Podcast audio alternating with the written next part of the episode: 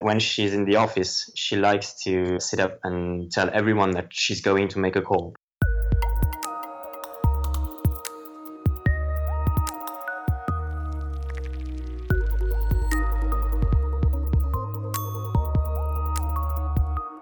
Welcome back to the Voice Tech Podcast. We've got a great episode for you today. Uh, before we get into that, uh, just a quick update. The downloads are steadily growing, which is fantastic. A massive thank you to everyone who listens on a regular basis, and a big welcome to our new listeners. Um, because there are so many new people who've joined us, um, I wanted to just take a few seconds to introduce the show again. Um, this show is focused on the voice technology itself. So we talk about the how it works as much as the what it does. I conduct interviews with people who've actually implemented voice technologies in a project, such as academic researchers, CTOs, engineers, and software developers, voice interface designers, project managers, uh, human computer interaction experts, and more. We delve into all aspects of voice interfaces and their enabling technologies, such as NLP, voice synthesis, machine learning, and AI, uh, as well as applications of these techniques, such as chatbots and social robotics, and related fields such as psychology and emotion. By listening to this show, you gain a good overview of the voice technology ecosystem and stay up to date on the latest developments. So, my aim and hope is that these conversations will be entertaining, inspirational, and informative, and uh, not only give you ideas for voice applications that you can build, but also to introduce you to some of the tools and techniques that you'll need in order to actually build them. Having only been in the field for a couple of years, uh, I'm relatively new to all this too. Uh, so I'm very happy that you've chosen to join me on this journey to find out more about voice technology, and we can look forward to seeing the blocks fall into place as we build our understanding together. Learning to build machine learning based voice interface is no easy task, and anyone who's tried will tell you that. And as with all complex tasks, it helps to have an expert share their experiences and advice to steer you in the right direction. So today we're joined by one such expert. He is Benjamin Etienne, a data scientist at Rogervoice, a mobile app that allows deaf and hard of hearing people to use the telephone. Ben shares his story about how he taught himself data science and machine learning in the evenings so he could work in a more technical role. He tells us why he's not keen on Kaggle competitions and why getting a job in data science is the best way to master it.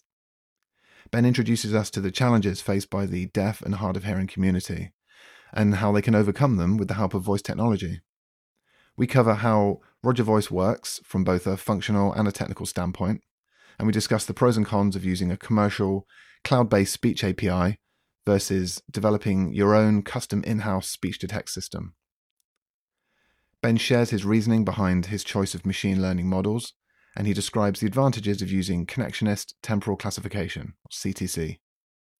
We then discuss the limitations of current models and data preprocessing techniques, and how improving our understanding of the underlying psychology and neurology of users can help us design more effective voice technologies.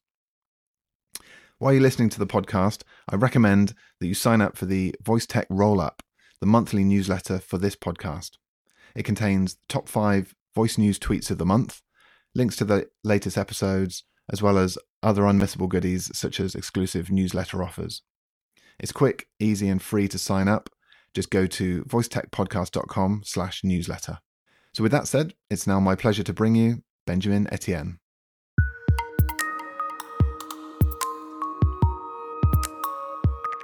So I'm here with Benjamin Etienne. He is the data scientist at Rogervoice, uh, currently working on automatic speech recognition, emotion detection in speech, and speaker identification. Rogervoice is a mobile app that captions your phone calls their mission is to break communications barriers for the deaf and hard of hearing. Uh, hello, Ben. Hello, Carl. Very nice to have you on the show. Thanks for joining us this evening. Yeah, my pleasure. Congratulations on uh, the win last night for France. You must be very happy. Yeah, yeah, yeah. We celebrated. Yeah. they were going crazy in the streets. It was. I've never seen anything like it. But yeah. Yeah, I think it would be great to have a final of France versus England yeah, absolutely. I was thinking that the same thing. Yeah, so we'll find out tonight. yeah. Good stuff. All right. So, um, yeah, could you let's let's start by uh, um, you telling us a bit about your background because uh, you know talking before the podcast uh, was recording, it's pretty interesting how you uh, you know how you've moved uh, between different roles. So um, I have a I have a, master of science in uh, fluid mechanics. So um, basically, I, I, just did what many many French people do is uh, the class préparatoire and the grande école system, which I think is not very well understood uh, abroad, but in France it's a classic. Uh, classic uh, background. Yeah, that's a, a, a, whole podcast for another day. I think. I, yeah. I've had people explain it to me a number of times, and I still can't completely get yeah. my head around it. But yeah. Anyway. French edu- French education system is a bit uh, is a bit particular. But so, um, anyways, so I um, I started with the with fluid mechanics, so um, not really into tech and uh, and programming.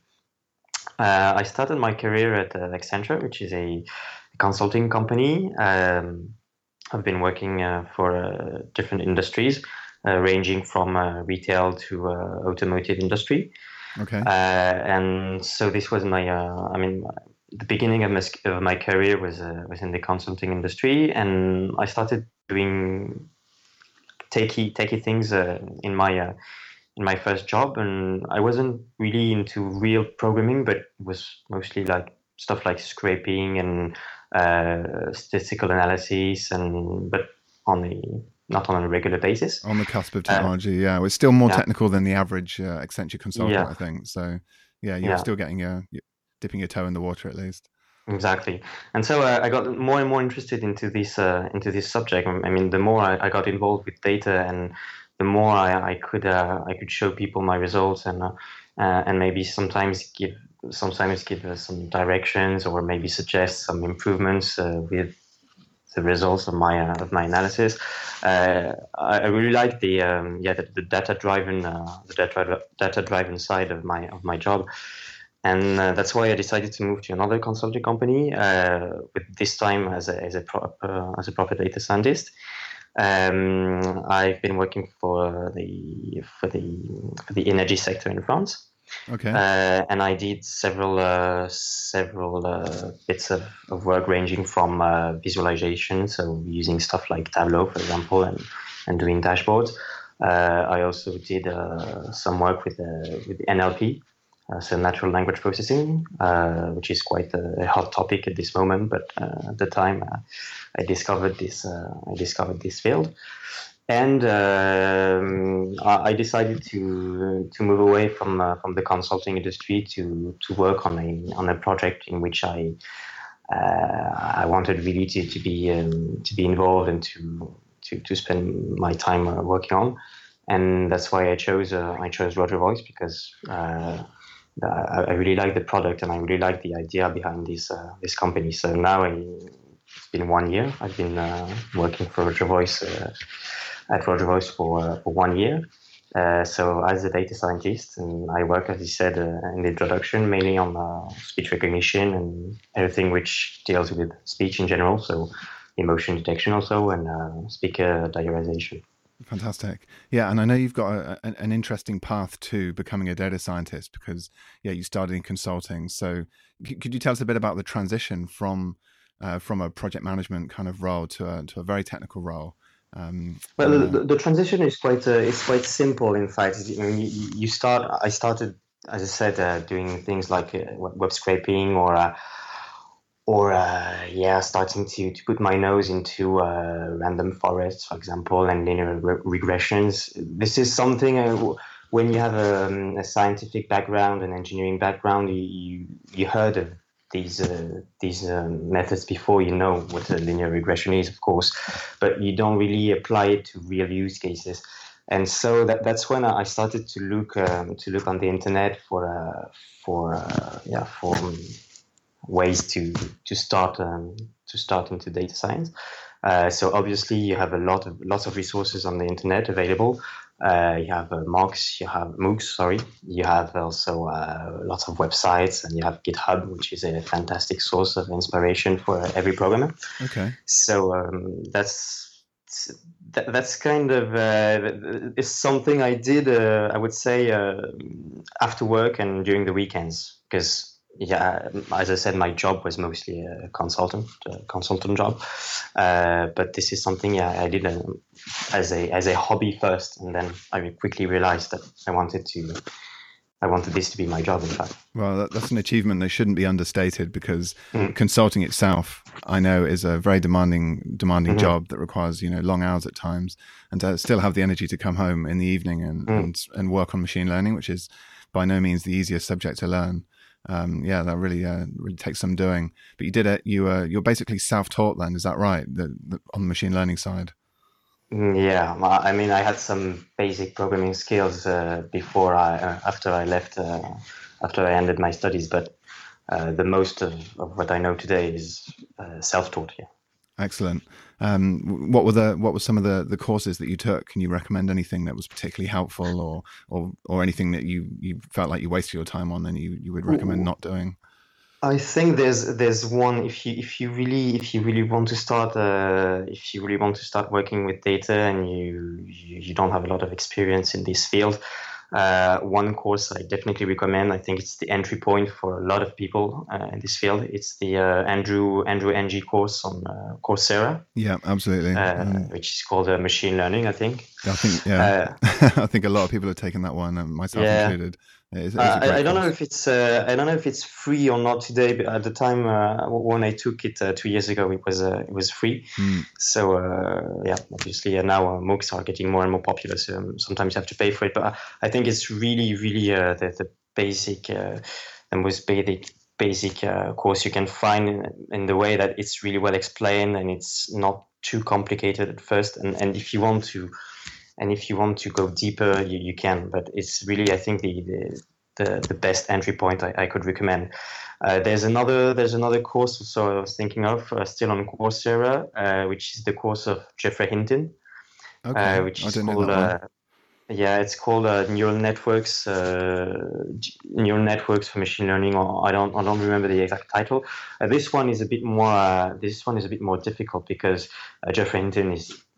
yes, most people who who know about deep learning maybe have heard the, the name of Geoffrey Hinton before, but he really he really goes deeper into the, the theory, and you see lots of things like the Bayesian approach behind neural networks, which I think is very interesting. Mm. Uh, you see different of different types of networks like recurrent, recurrent, recurrent neural networks, uh, convolutional neural networks, and uh, he, he really, I mean, he, he really is the pope of, uh, of deep learning to me. And so he, he his course is really uh, is really exhaustive. But you, I suggest if you want to start.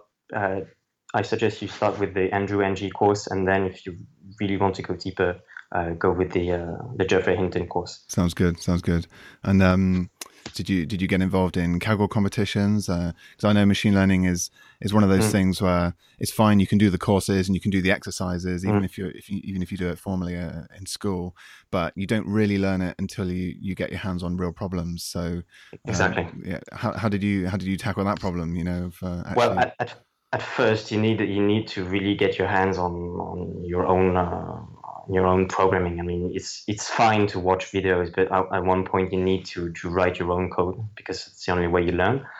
Uh, as for the data sets, you can find lots of simple uh, toy data sets available on, on the web, uh, depending on what you want to do, classification or regression. You have lots of different data sets available uh, different examples as you can see on, on, on GitHub or on blog uh, blog posts, for example. But uh, I think that the, the best way uh, I could get my hands with real problems was to get a job as a data scientist. I mean, you can you can you can try to do Kaggle competitions, but Kaggle to me is really uh, th- there's one major problem with Kaggle is the the size of the data sets are way too large to fit on a on a standard computer. Okay, that's you, interesting yeah, you need you need a lot of lot of computing resources, lots of GPUs, etc. If you want to if you want to get the results on time and to get good results, because what I see most often on Kaggle today, and I think it's a bit of a shame, is lots of people are just stacking multiple models together and getting an ensemble of these models, and yeah, in the end, yeah. they, they, they grab 0.1% or 0.2%. But I mean, it's just such a waste because uh, there's no, I think the, the problem with this this approach is that people uh, just think that the bigger the bigger machine you have, uh, the best results you will have. well, in fact, you, you, you just get rid of all the feature design and feature engineering part, which I think is the most interesting in machine learning. I mean, it's it's the, the hardest part for me is to get the data and to extract the right features from the data, and then putting it into a model is just 10% of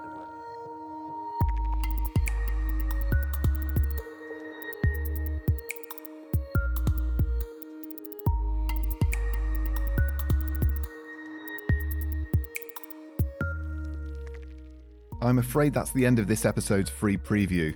That's right, full episodes of the Voice Tech podcast are only available for a limited period of time after their release. The full one hour episode is available to Voice Tech Pro subscribers, along with all the other episodes we've produced. Go to voicetechpodcast.com slash pro, where for just a few dollars a month, you can become a Voice Tech Pro and receive a range of exclusive benefits.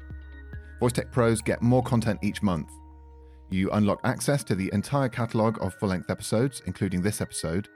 You can enjoy extra content, such as exclusive interviews just for Voice Tech Pro subscribers, plus bonus questions in the main interviews.